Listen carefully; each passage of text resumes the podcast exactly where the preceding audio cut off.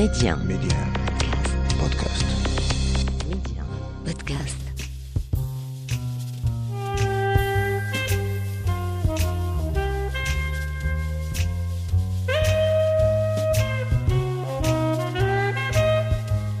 À travers une série d'interviews exclusives, Rencontre avec est un carrefour de dialogue avec des faiseurs, des personnes uniquement habitées par des valeurs comme le savoir-faire, le savoir-être ou encore le mieux vivre ensemble.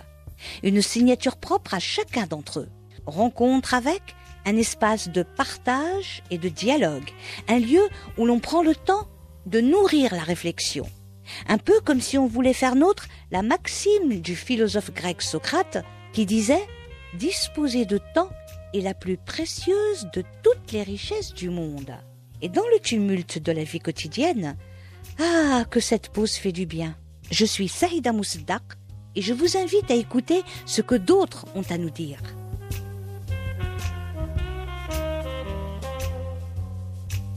Sur la question de reçu, je pense que c'est bien de prendre ces mots. On ne peut plus parler de tiers-monde, on ne peut plus parler de pays industriels. Les vocabulaires antérieurs ont été rendus caduques et je pense que ça fait partie aussi du sujet. On assiste à une double émergence. Une émergence classique, celle que l'on connaît, celle de pays qui se sont arrachés au sous-développement, notamment les pays d'Asie du Sud-Est, je pense au Vietnam, la Corée, la Chine évidemment aujourd'hui, etc. et qui forment, avec le Brésil et l'Afrique du Sud, ce qu'on appelle aujourd'hui les BRICS.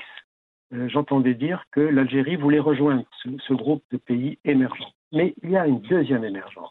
C'est de celle-là, je pense qu'il faudrait un peu parler parce qu'elle n'est pas tellement vue. C'est celle qui a donné, de l'éducation moderne à des milliards et des milliards d'individus au Sud. Et ça, c'est un phénomène qui a à peu près une trentaine d'années et qui provoque une rupture, je dirais, pour prendre le mot savant, une rupture anthropologique dans l'histoire de l'humanité. Pour le meilleur et pour le pire, on est dans une situation qui maintenant est tout à fait nouvelle. Et ces deux mouvements, l'émergence des sociétés, des pays dits émergents et l'émergence des milliards d'individus dans tous les pays du monde, et les jeunes sont évidemment l'expression emblématique de cette seconde émergence. Et tout ça, qu'est-ce que ça donne ? Ça donne la fin, ces deux mouvements, signe la fin de la domination absolue du Nord sur le reste du monde. Alors j'insiste sur le mot « absolu » parce que pendant des siècles, pendant 4 ou 5 siècles, il y a eu une domination absolue, sans partage. Maintenant, cette domination, elle reste, elle demeure, mais elle est relative. Et c'est ça qui change tout. Voilà. Et ça, je pense que ce basculement est extrêmement positif, extrêmement intéressant, extrêmement risqué aussi. Mais c'est ça qui fait déjà et qui va faire la vie de milliards d'individus de par le monde pour les années qui viennent. Jacques Ould Aoudia est chercheur en économie politique du développement. Il a longtemps travaillé à la Direction générale du Trésor en France sur les économies des pays arabes, jusqu'en 2011. Les fondements institutionnels du développement nord-sud et le rôle de la gouvernance n'ont aucun secret pour lui. Des mots comme émergence, développement, mais aussi déni des pays du Nord par rapport aux diverses mutations qui naissent dans les pays du Sud, Jacques Ould Aoudia s'évertue désormais à analyser en profondeur un monde aux multiples changements. Edgar Morin, philosophe, essayiste et sociologue, dit en substance ceci: l'économie, qui est la science sociale mathématiquement la plus avancée, est la science socialement la plus arriérée, car elle s'est abstraite des conditions sociales, historiques, politiques, psychologiques et écologiques, normalement inséparables des activités économiques. Cette phrase résonne plus que jamais aux oreilles de Jacques Ould Aoudia. Jacques met ses connaissances professionnelles au service de la recherche sur les modes de développement, devenant ainsi un fin connaisseur des politiques et problématiques du développement entre les pays du Nord et ceux du Sud de la Méditerranée. Et pour mieux parler de développement, de gouvernance locale et de tout un tas d'autres termes économiques, Jacques met la main à la pâte depuis une 40aine d'années. Il est vice-président d'une ONG, Migration et Développement, un travail d'engagement citoyen au service des différentes dynamiques territoriales et de la gouvernance à l'échelle d'une région, celle d'où sont originaires la diaspora de Marocains à l'origine de la création de cette association, le Souss-Massa au Maroc. Et il faut dire que sa propre géographie personnelle l'aide beaucoup. Il est algérien d'origine, kabyle, français, marocain d'adoption, européen et méditerranéen, représentant à lui tout seul les divers visages de la Méditerranée, mais aussi des pays du Nord. C'est peut-être pour ça qu'il est l'un des rares spécialistes et chercheurs à parler aussi bien au Nord qu'au Sud. Jacques Ould Aoudia, bonjour. Bonjour Saïda.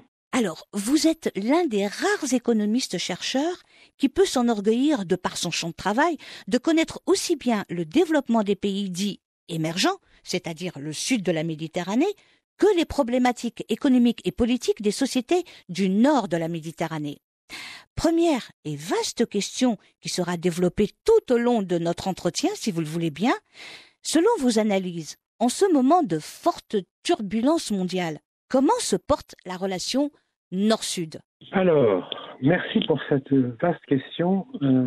Mais avant de vous répondre, je voudrais juste faire une précision sur le mot « économiste ». En fait, je ne me reconnais plus comme, en termes d'identité comme économiste, ou alors comme économiste repenti. Pourquoi? Parce que je pense que les économistes, depuis 30 ou 40 ans, ont commis des erreurs très très graves et qu'ils doivent vraiment réfléchir sur leur métier et sur leur place dans la société. Je vais citer très rapidement deux de ces erreurs graves. La première, c'est que en majorité, ils ont soutenu l'expansion de la mondialisation libérale sans critique. Ils ont apporté des pseudo-justifications scientifiques à une démarche qui, au fond, creuse les inégalités et exacerbe les tensions identitaires. On va revenir sur cette histoire de mondialisation libérale plus tard. La deuxième grave erreur, je ne sais pas si elle est plus grave que l'autre, peut-être qu'elle est plus grave encore, c'est qu'ils sont restés aveugles sur le fait que les ressources naturelles sont limitées. Alors, pour un économiste, travailler sur les ressources fait partie normalement de son métier. Et moi, sur ce deuxième point, je partage, je dirais, ma culpabilité, ma faute, parce que j'ai effectivement été aveugle pendant des années sur la question du caractère limité des ressources. On pensait dans les années 60, 70, 80, même 90, que on pouvait piocher dans la terre, dans la nature autant qu'on voulait, et que ça n'avait aucune conséquence. Donc, on était aveugle sur ce point. Et ça, c'est une grave erreur des économistes. Donc, voilà, je ne me reconnais pas comme économiste pur jus. J'ai besoin de prendre ce recul par rapport à cette profession dans laquelle, avec qui j'ai travaillé toute ma vie. Enfin, j'étais économiste dans toute ma vie là-dessus. Maintenant, sur la question nord-sud. D'abord, juste un mot sur les termes, hein.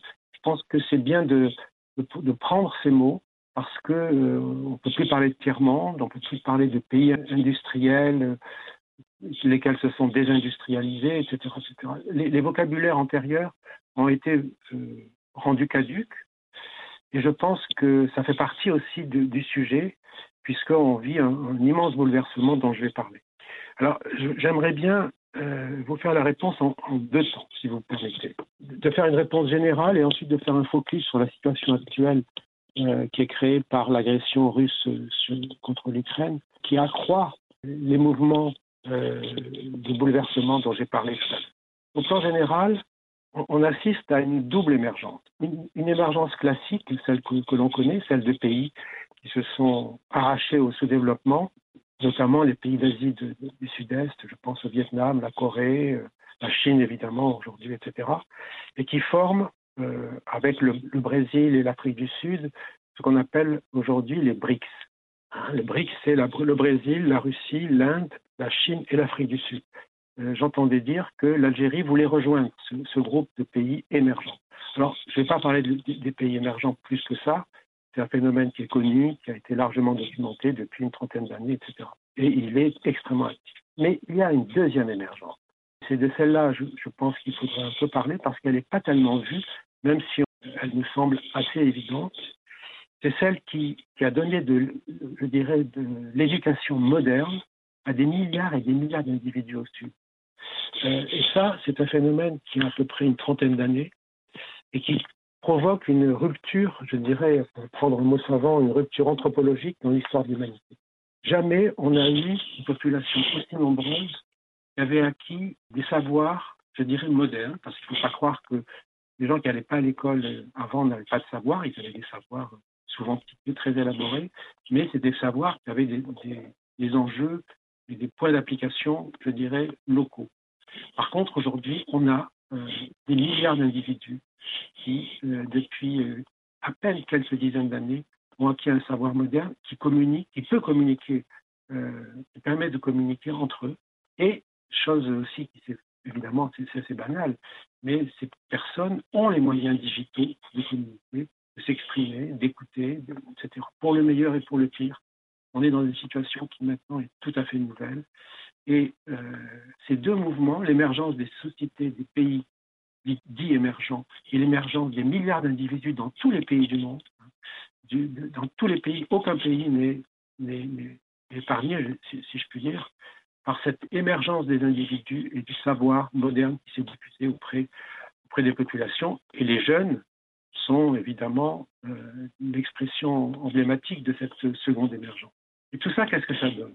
Ça donne la fin, ces deux mouvements signent la fin de la domination absolue du Nord sur le reste du monde. Alors j'insiste sur le mot « absolu », parce que pendant des siècles, pendant 4 ou 5 siècles, il y a une domination absolue, sans partage. Maintenant, cette domination, elle reste, elle demeure, mais elle est relative. Et c'est ça qui change tout.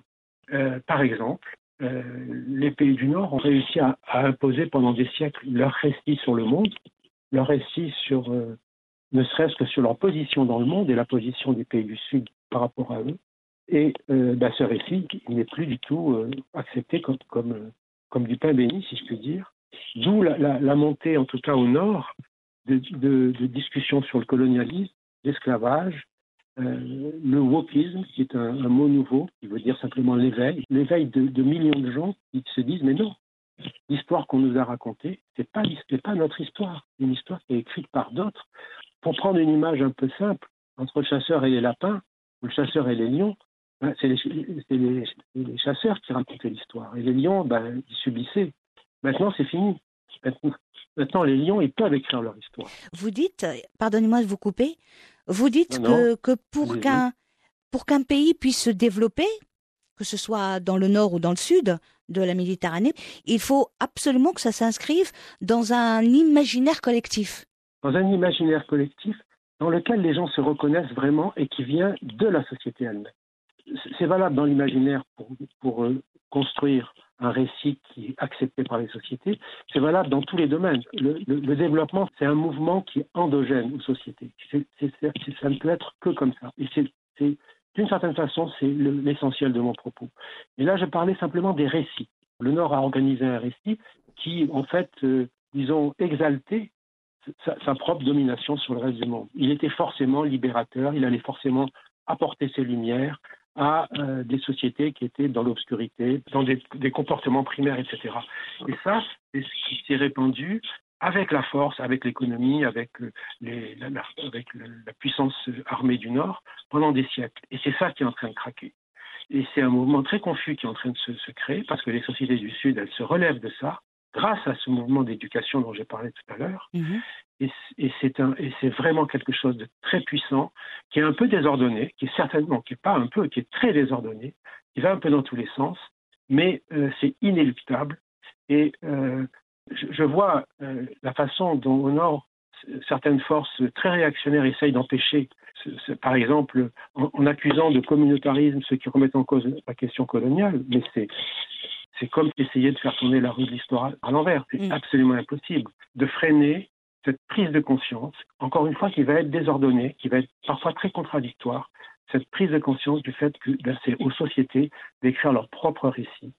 Et si possible, en restant ouvert sur le monde, hein, en espérant que ces récits ne soient pas un récit contre, et un récit sur des bases réactionnaires, de repli, de rejet de l'autre, etc. Non, l'enjeu, c'est ça. Comment ces récits nouveaux vont s'écrire? Est-ce qu'ils vont s'écrire dans la haine de l'autre, ou est-ce qu'ils vont s'écrire d'une façon ouverte et accueillante, pour ne pas répéter le discours que le Nord a répandu sur le monde pendant des années, qui était un discours de supériorité, de mépris, de surplomb, qui maintenant est absolument insupportable.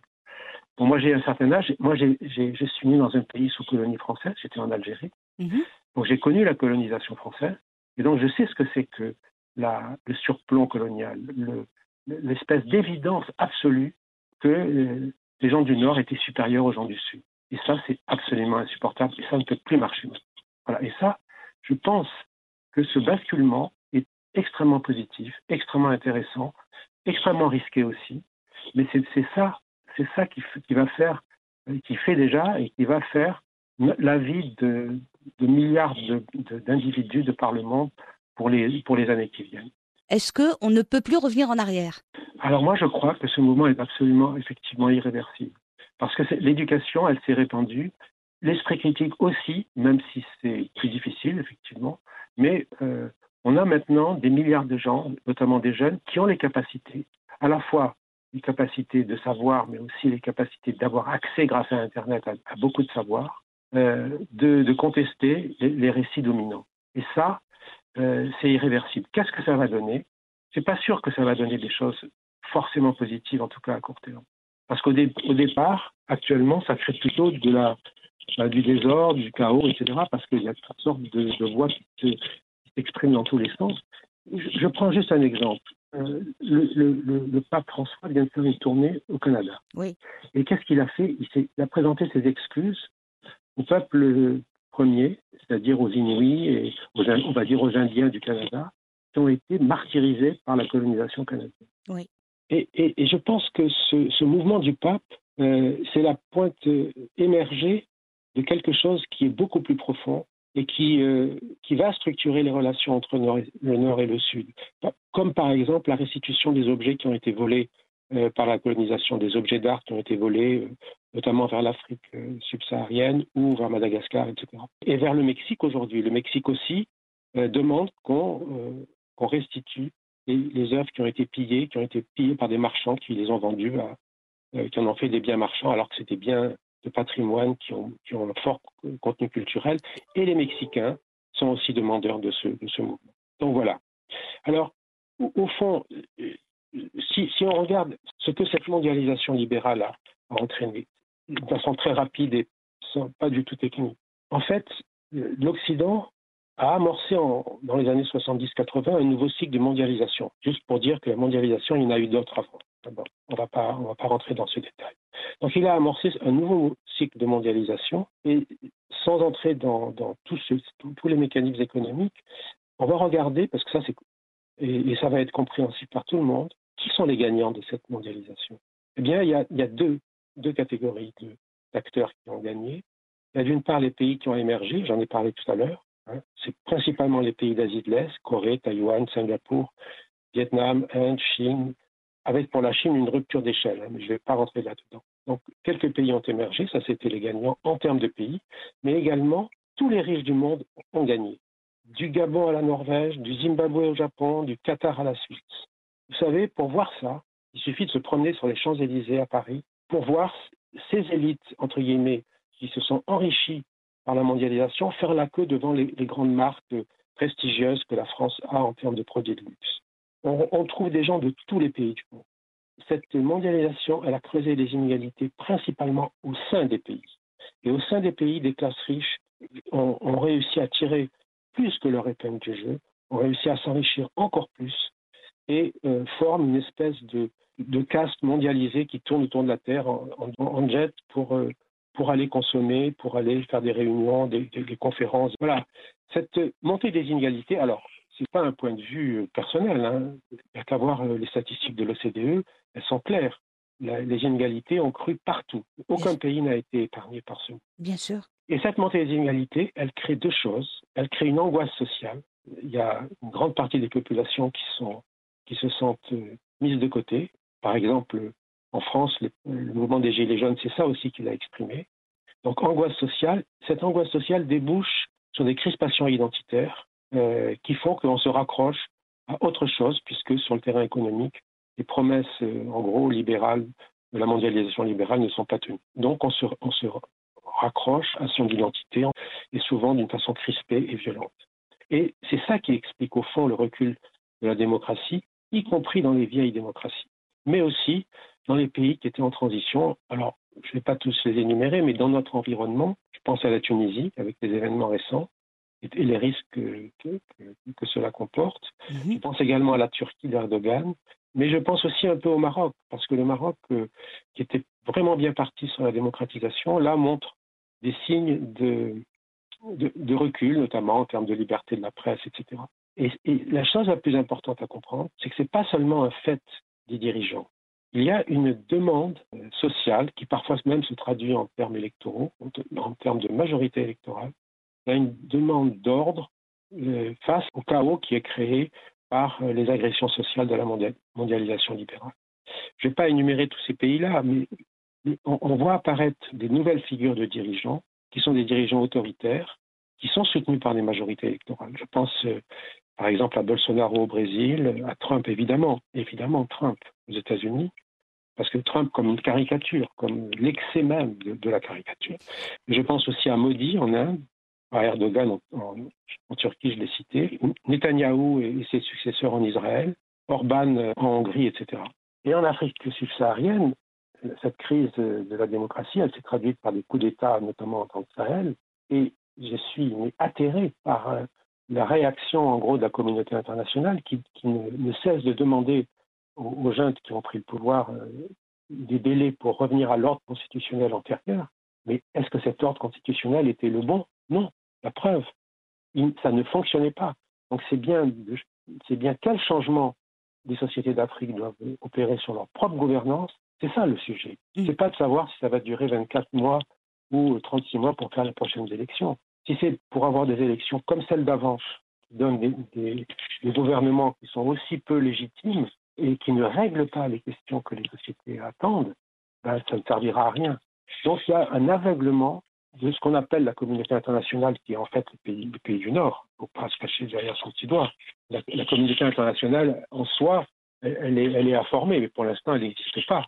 Eh bien, ces pays du Nord qui sont obsédés par la demande de réponse sur les délais du maintien des militaires au pouvoir hors constitution, bien sûr que la question des délais compte, mais plus que les délais, vers quelle forme de gouvernance?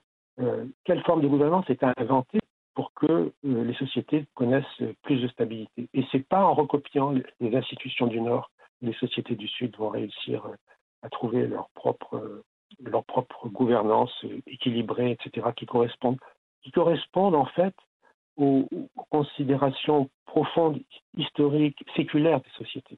Moi, je me sens bien au Maroc parce que disons, le système de gouvernance du Maroc, il est vraiment en phase avec des considérants profonds et historiques sur plusieurs siècles du Maroc. Alors, on peut trouver 1000 choses à dire sur cette gouvernance, 1000 critiques à faire, ce que je peux faire moi-même, mais globalement, on n'est pas dans le cas de sociétés qui sont complètement à côté de leur propre gouvernance, comme c'est le cas de mon pays d'origine, l'Algérie, malheureusement. Donc voilà, on se trouve dans une situation où la démocratie, enfin cet outil merveilleux, mais ô combien délicat, ne fonctionne plus.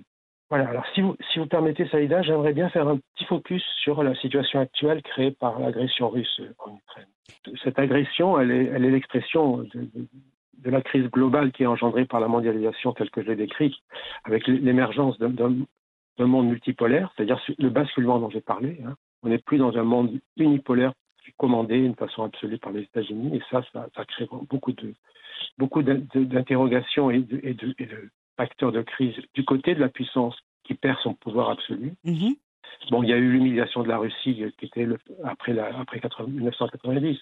Ça, c'était le fait des États-Unis. Ce que je regrette, c'est que l'Europe a emboîté le pas à cette humiliation, alors que la Russie est le voisin de l'Europe. Et puis, il y a l'émergence, et c'est lié aussi à ce que j'ai dit tout à l'heure, d'un dirigeant Poutine, qui est une figure de l'extrême droite classique. Et moi, je le mets avec Trump, avec Ben Laden, avec Netanyahou, avec Modi, Bolsonaro. C'est tous de la même engeance.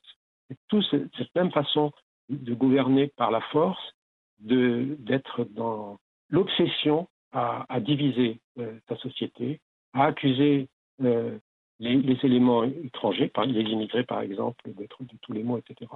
Et M. Poutine, exactement dans ce discours, C'est vraiment une figure de l'extrême droite.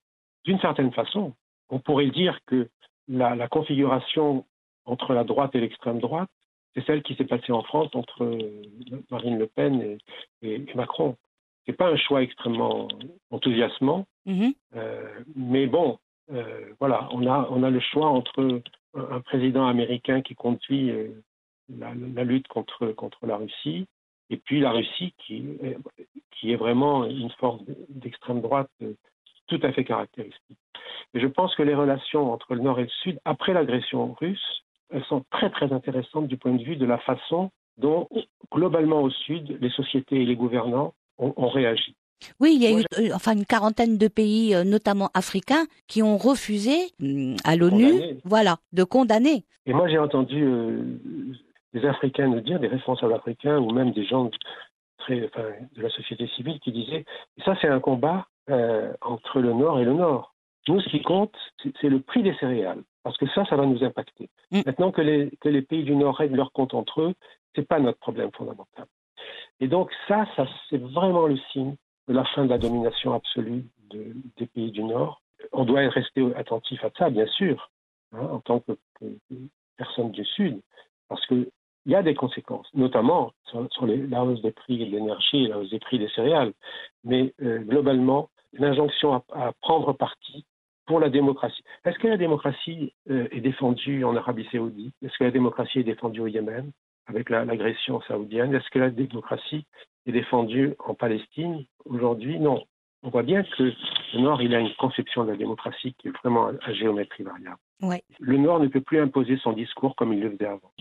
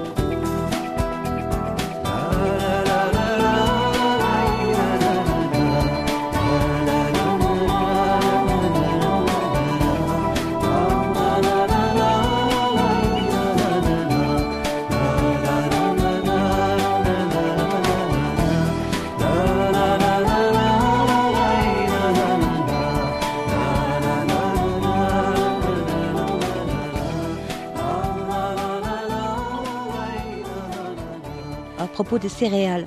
Comment expliquez-vous que la plupart des pays africains qui avaient leurs propres céréales les ont abandonnées pour acheter des céréales d'ailleurs, du blé d'ailleurs? Vous voyez, Saïda, c'est exactement ça, la mondialisation libérale, qui est ravageuse, qui est destructrice. Quand il y a eu les premières crises alimentaires il y a une dizaine d'années, on s'est rendu compte que les sociétés d'Afrique subsaharienne qui vivaient avec le riz thaïlandais avaient perdu leur capacité à produire du riz, alors qu'avant, comme vous dites, elles savaient produire du riz. Et du coup, quand le prix du riz a augmenté pour des raisons de déséquilibre mondiaux, eh bien, les sociétés africaines ont été en grande difficulté. Ouais. C'est la même chose aujourd'hui. Au Sénégal, il y avait une filière du poulet qui marchait très bien. La Banque mondiale et le FMI ont contraint, moyennant finance, le Sénégal à ouvrir ses frontières au poulet brésilien. Mmh. Eh bien, les filières de poulet au Sénégal ont été ruinées. C'est vraiment ça, la mondialisation libérale, celle qui détruit à la fois les économies, mais derrière cette destruction, c'est les sociétés. Et après, on va s'étonner que des jeunes subsahariens ne trouvent pas de travail et veulent monter en Europe chercher du travail. Mais on ne fait pas le lien à Bruxelles entre les politiques libérales d'ouverture commerciale qu'on promeut et les effets sur les sociétés, notamment sur l'emploi des jeunes, qui les poussent à traverser le Sahara ou à se jeter dans la mer pour rejoindre l'Europe. Vous voyez, la chose qui est bien, c'est que l'inflation sur le blé pourrait provoquer, j'ai entendu ça encore récemment, le fait de revaloriser les céréales locales en Afrique subsaharienne. Il y a toutes sortes de céréales qui pourraient servir à faire du pain ou à faire des supports de nourriture. Oui, le manioc, le sorgho, il y en a des tas. Exactement, qui parfois sont plus riches que le blé blanc. Mm-hmm. Voilà. Est-ce que ça va aller dans ce sens? Est-ce que les sociétés auront la force de résister à toutes les tendances contraires? Je suis totalement sûr que la Banque mondiale et le FMI vont prêter de l'argent aux pays du Sud pour qu'ils continuent d'acheter du blé au Nord. Ça, c'est absolument évident, parce que la famine est un phénomène qui est tellement dangereux que les pays du Nord vont aider les pays d'Afrique, mais ils vont les aider à quoi faire? À continuer à acheter leurs produits. Donc le même système. Le même système, voilà. Et c'est emblématique de disons en gros, des rapports Nord-Sud à l'ancienne. Et c'est aussi emblématique de ce qui commence à ne plus être accepté par les sociétés du Sud. Et ça, c'est vraiment très, très important. Et de ce point de vue, mais ça vaudrait le coup d'avoir toute une discussion là-dessus, je ne vais pas me développer. Il y a des alliances très, très importantes à faire avec les sociétés du Nord qui aussi comprennent ça et ne sont pas d'accord avec cette façon de fonctionner. Ce basculement, il prend de multiples dimensions. Et la guerre en Ukraine, elle accroît ces déséquilibres. Et de toute façon, la perte de la domination absolue du Nord, elle ne va pas se faire gentiment. Les pays du Nord résistent. Les pays du Nord sont très fâchés de perdre leur influence, tellement ils la trouvaient évidente, tellement elle était comme une chose qui ne se discute même pas, puisque c'est comme l'air qu'on respire, vous voyez. Voilà, c'était la seule. Voilà, c'était la seule, c'était elle qui dictait avec son argent, ses armées, son influence, la mode, etc. Et tout le monde était... Pas tout le monde, justement.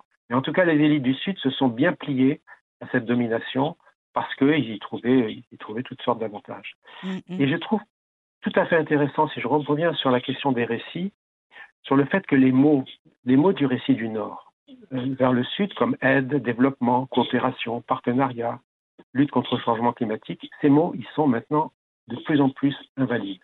Même le Nord n'ose plus les prononcer. Même la question de la démocratie, elle est en train d'être revisitée parce que c'est plus opérant, parce qu'on n'y croit plus. Et donc, se révèle en fait que le type de rapport Nord-Sud qui a été imposé pendant des siècles, c'était vraiment sous l'angle de la domination. Alors, il y avait la domination agressive et méprisante comme Trump, par exemple.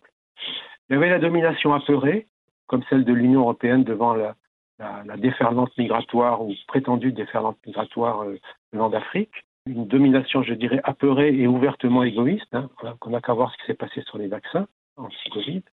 Et puis la domination bienveillante de la plupart des ONG, mais qui reste quand même une domination. C'est paternaliste, on va vous apporter avec notre argent, notre savoir, etc. Mais le problème, et je suis bien placé pour le savoir, le problème des ONG qui interviennent entre Nord et Sud, c'est que les écarts de savoir et même les écarts de richesse se réduisent entre le Nord et le Sud. Et donc, l'expertise et l'argent n'est plus exclusivement au Nord. Ça existe au Sud, et pour moi, c'est un immense facteur d'espérance que le monde se rééquilibre ainsi.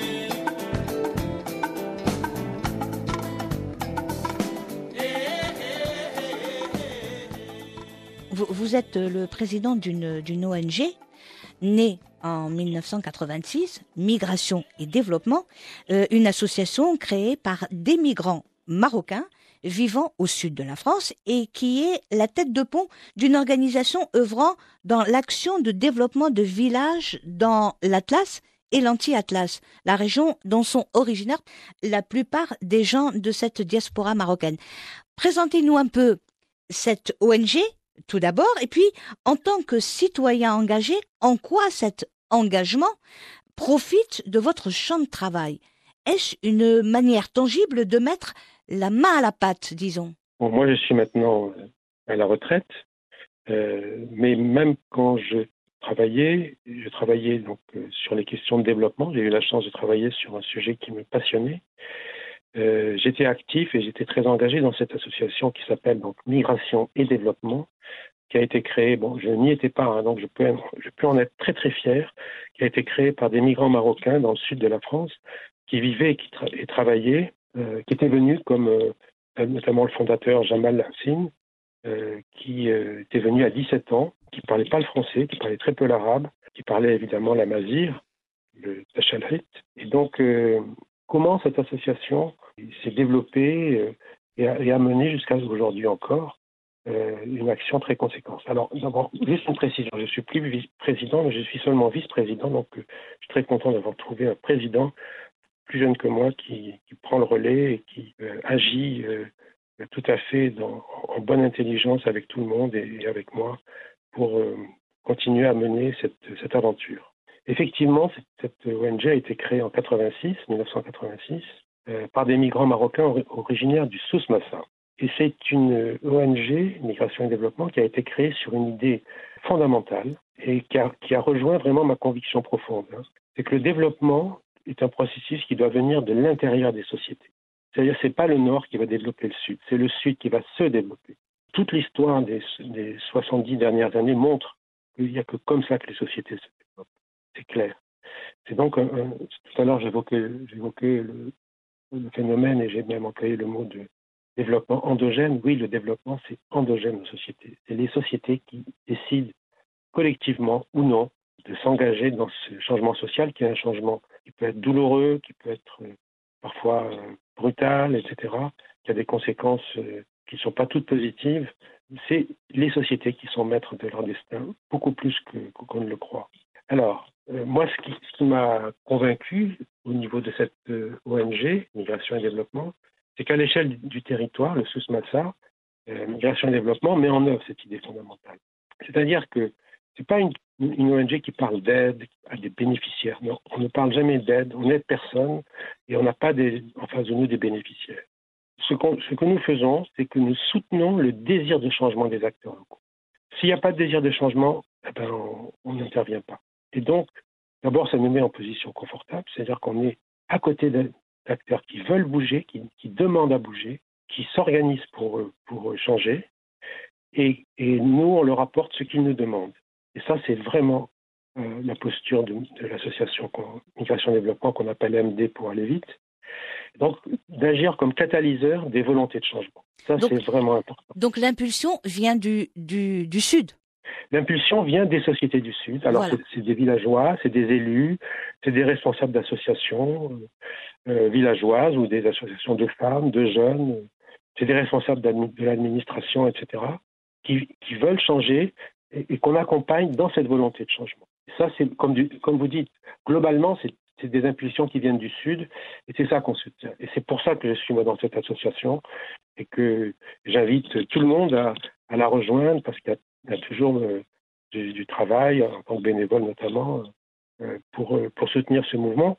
On travaille principalement au Maroc, mais on travaille aussi en France, auprès de la diaspora, notamment dans la région marseillaise, puisque le siège de l'association est à Marseille, mais aussi à Paris, on peut travailler à Paris, à Lyon, etc. Bref, voilà, on est catalyseur de ces désirs de changement. Et au début, Jamal, quand il a créé l'association, la première action, ça a été une action d'électrification des villages à partir d'associations villageoises qui souhaitaient faire venir la lumière dans les villages. Et à l'époque, l'ONE, l'Office national de l'électricité au Maroc, n'assurait pas une couverture totale. Et donc, C'est des solutions village par village qui ont été adoptées à l'époque, dans les années 80, ça a été des groupes électrogènes. La première grande victoire de Migration et Développement, de l'association, c'est quand l'ONE a décidé d'électrifier les villages de la montagne, enfin, du Souss et du Souss, enfin, principalement les de l'Atlas et anti-Atlas. Et du coup, on a considéré que notre action avait gagné, on avait gagné, et on a arrêté de faire ça, puisque l'opérateur naturel était présent. Ce n'était pas une petite association de migrants d'électrifier les 2000 villages du Souss-Massa, bien évidemment. Voilà. Et donc, là, on a compris vraiment qu'on pouvait jouer un rôle de catalyse. On était les catalyseurs d'un mouvement, y compris auprès de l'administration qui pouvait bouger aussi. Pardonnez-moi de vous couper, oui. Jacques. Non. L'association qui s'appelle Open Village, je ne sais pas si vous en avez entendu parler, elle a été citée dans le nouveau modèle de développement parce qu'ils sont sur le terrain.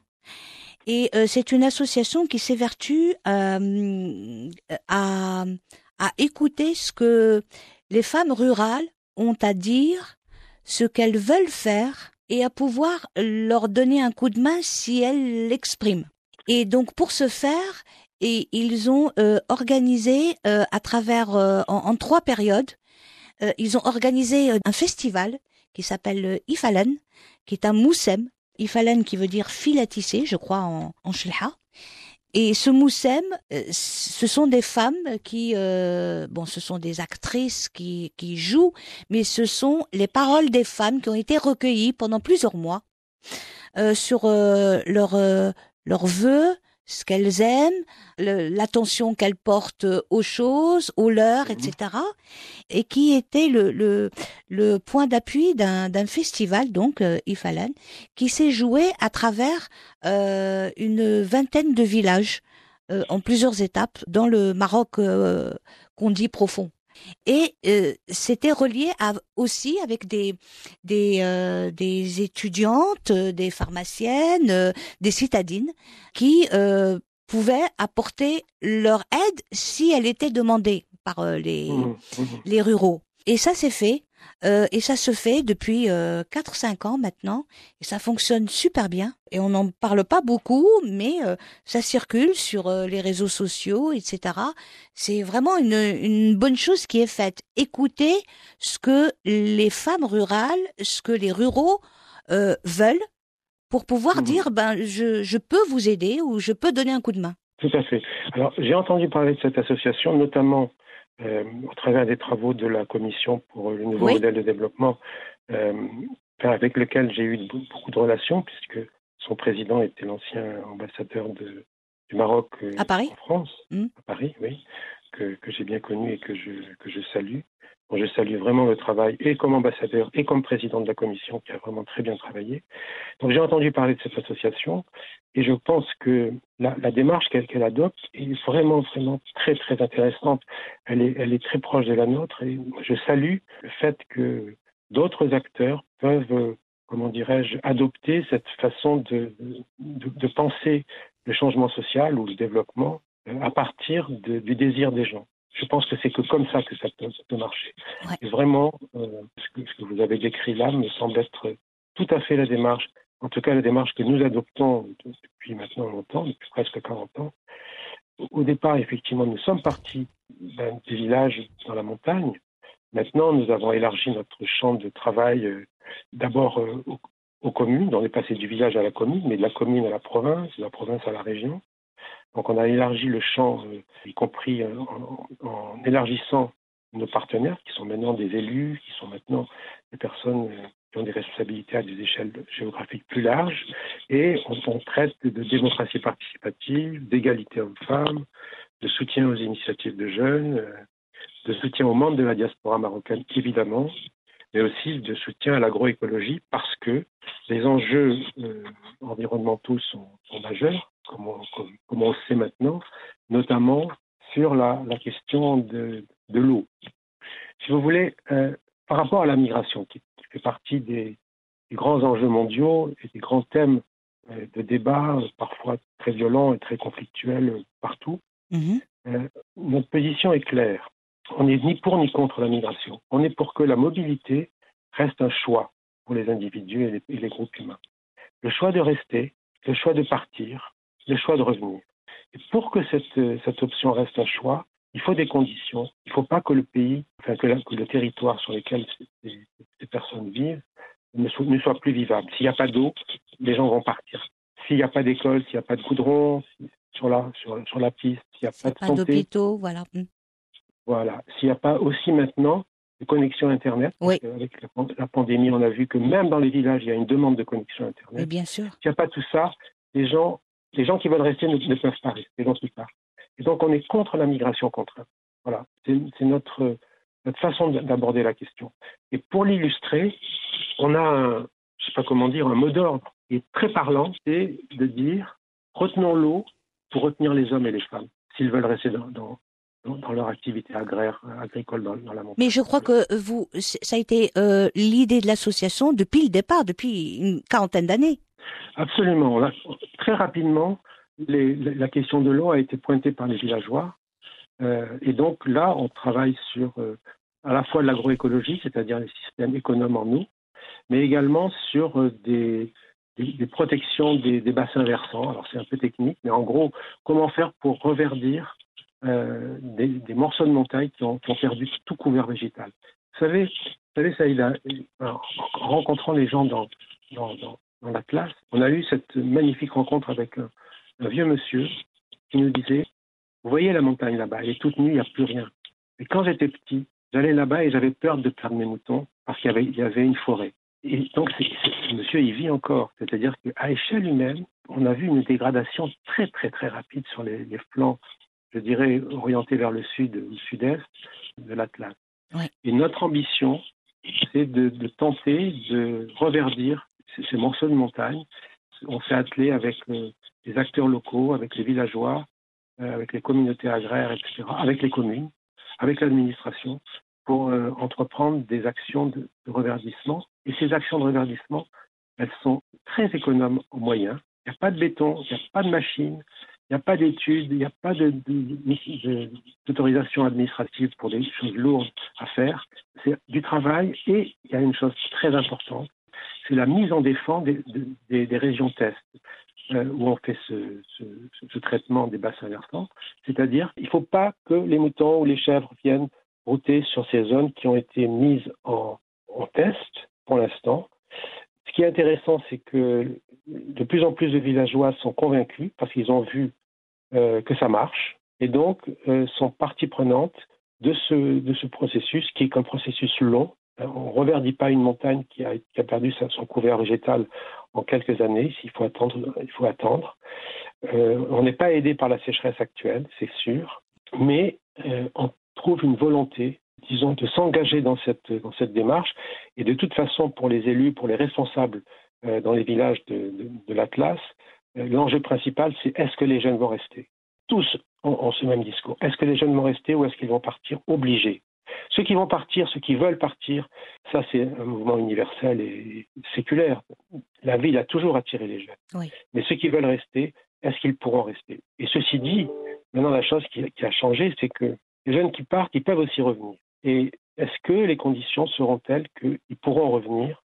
Et avec les acteurs qui veulent que les jeunes restent, on cherche ensemble des solutions pour que ça soit possible. Et pour moi, je trouve que c'est un super enjeu. Enfin, c'est une façon, dans ce monde un peu bousculé, violent, c'est banal de dire qu'il y a une perte de sens. Mais là, je peux vous dire qu'on sait où on va, on n'a pas d'interrogation sur le sens de notre action. Oui, voilà. Parce qu'il y a peu de certitude en ce moment. Là, c'est une certitude. On sait où on va. Voilà. On sait que si on peut, avec les villageois, régénérer la végétation sur ces montagnes, eh bien, on donnera le choix aux jeunes hommes et aux jeunes femmes de rester pour ceux qui veulent rester ou de revenir s'ils veulent revenir. Ceux qui veulent partir, ils partiront. Ils partiront à Casa, à Marrakech, à Agadir, peut-être même ailleurs, mais au moins que ceux qui veulent rester, parce qu'il y a de la terre, s'il y a de l'eau, on peut cultiver ces terres qui sont très riches. Il y a un savoir-faire immense en matière agricole. Bien sûr. Et c'est un savoir où on doit mêler les connaissances traditionnelles et les apports nouveaux, notamment en termes de comment on élimine les les bestioles sans utiliser de produits chimiques, etc. etc. Il y a des améliorations possibles par rapport aux techniques traditionnelles. C'est très facile, ça marche très bien. Les hommes et les femmes sont vraiment très, très preneurs de ça. On a une formatrice, une femme marocaine qui monte dans la montagne toute seule avec les hommes et qui travaille et qui est très reconnue par eux dans la transmission des savoirs. On a plein d'expériences magnifiques dans la montagne. Voilà. Mais je ne voudrais pas que migration et développement soit assimilé seulement au travail dans la ruralité, même si on est né dans le rural. On travaille aussi avec les jeunes des villes, on travaille aussi avec les jeunes branchés, comme on dit, hein, qui ont des aspirations tout à fait différentes, ou peut-être pas si différentes que ça, mais qui aussi veulent participer à la vie de leur collectivité, qui veulent dialoguer avec les élus sans être sans méfiance, etc. Voilà. On travaille aussi là-dessus, ou sur les relations entre hommes et femmes, parce que effectivement, dans cette transition vers la modernité, on va dire, hein, que connaît le Maroc, mais que connaissent quasiment tous les pays du Sud, c'est des transitions qui sont très, très violentes, très, très brutales. L'émergence de l'individu, voilà, est-ce que c'est pour devenir tous des consommateurs, des individus consommateurs avec des crédits pour payer la voiture, le logement, les études des enfants, le mouton de l'Aïd et tout ça? Si c'est ça, la modernité, ben, on va de crise en crise, voyez. C'est bien sûr autre chose la modernité. Et donc, comment on peut accompagner les jeunes qui sont sensibles, les jeunes hommes et les jeunes femmes qui sont sensibles à ces aspects de modernité qui n'apportent pas que du bien-être, loin de là.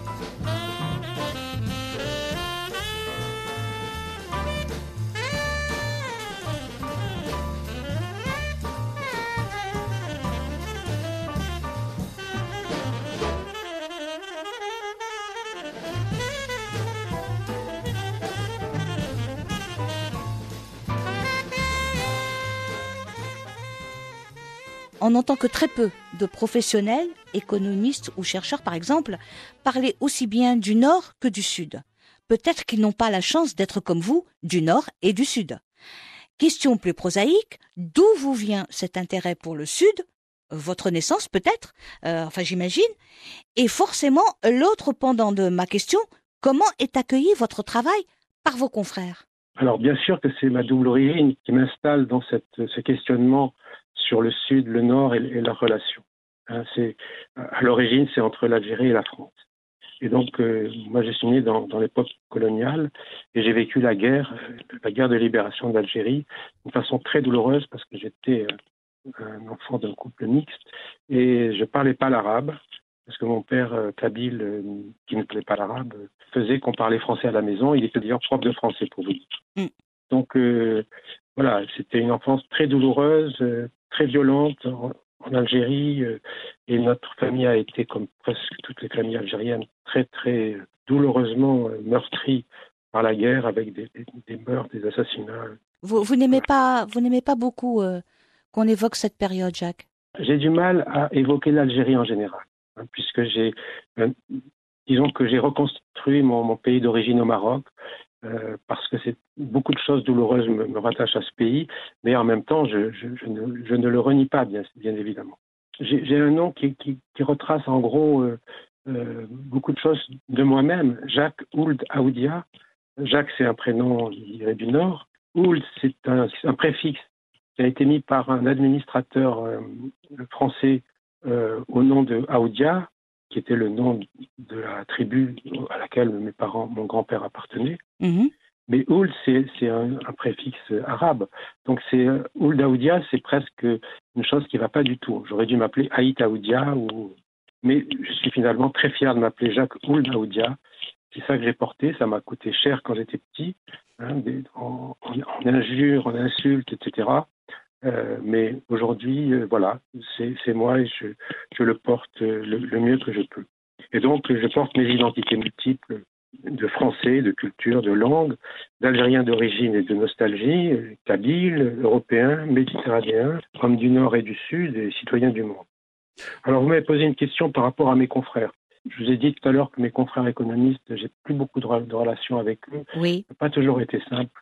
Donc, je ne vais pas m'étendre sur cette question.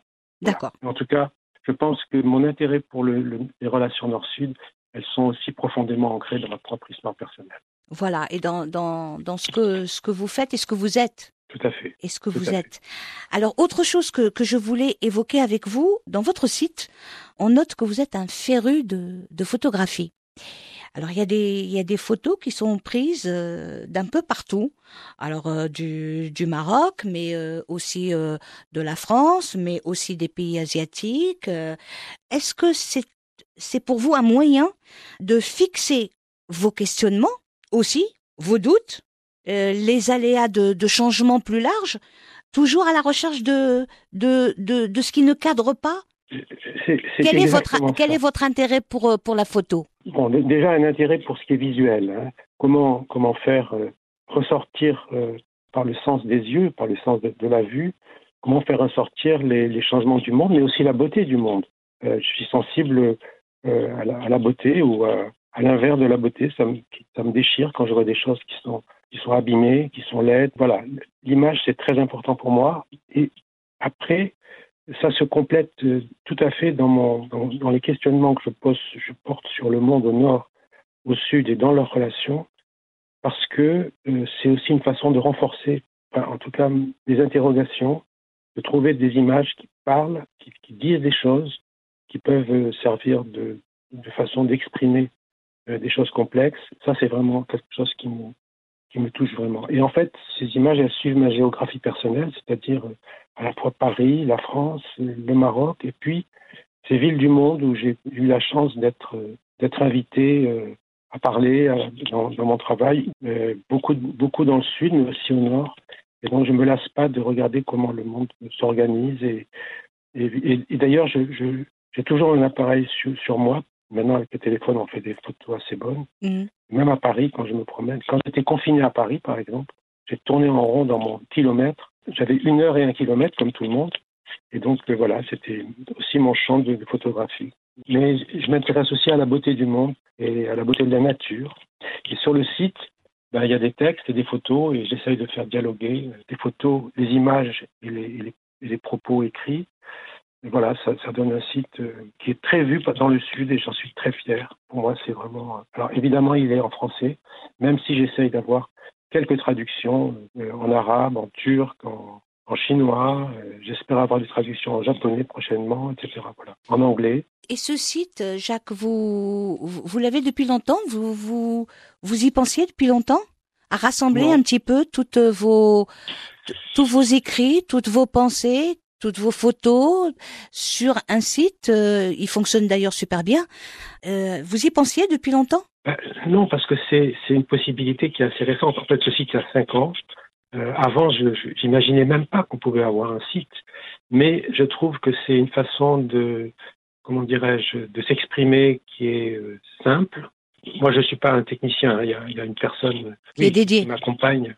Oui, qui est dédié sur l'accompagnement technique, parce que ça demande une certaine technicité. Mmh. Mais à part ça, c'est une façon très, très directe de s'exprimer et d'avoir progressivement. Alors c'est long, et c'est un vrai travail pour que dans la galaxie des sites, la petite lumière qu'on émet, elle prenne un peu de consistance. Mmh. Donc ça prend beaucoup d'énergie et ça prend du temps, mais c'est maintenant relativement installé et je suis fier que de tous les pays du monde, j'ai des personnes, parce que je peux voir d'où viennent les lecteurs, les visiteurs du site, et je suis très très fier de savoir qu'il n'y a quasiment aucun pays du monde qui a été épargné par mon site. Donc voilà. Oh, c'est génial. Ah oui, bon, c'est vrai qu'il est majoritairement francophone, donc c'est surtout les pays où la francophonie a du sens. Et en tout cas, voilà, c'est une très belle occupation pour pour une personne qui est à la retraite et qui réfléchit sur le monde et qui essaye de basculer, enfin de restituer tout ce que j'ai appris pendant des années à travailler sur le développement, les rapports Nord-Sud, etc. Donc je vous donne rendez-vous sur le site Sud-Nord et je trouve que c'est aussi une bonne façon de dialoguer avec le reste du monde. Oui, c'est une fenêtre ouverte sur le monde. Exactement, exactement. C'est un regard qui est parfois un peu décalé, en tout cas qui ne s'aligne pas forcément sur les façons de voir qui sont, je trouve, souvent dépassées. Donc c'est une façon nouvelle peut-être de regarder le monde, tel que j'ai essayé de l'exprimer tout au long de cet échange avec vous, Saïda. Et en tout cas, je vous remercie beaucoup pour ce moment de partage et je vous remercie vous en tant que personne et je remercie aussi Béguin. Merci Jacques. Je rappelle que Jacques Ould Aoudia est chercheur en économie politique du développement. Il est l'auteur de plusieurs ouvrages comme Sud, un tout autre regard sur la marche des sociétés du Sud, publié aux éditions L'Harmattan. Il est également l'auteur de plusieurs articles qui font référence. Je rappelle aussi que vous pouvez retrouver ses propres textes, articles et vidéos sur la page de son site. Quant à moi, je vous donne rendez-vous très bientôt et très vite pour de nouveaux mondes à explorer.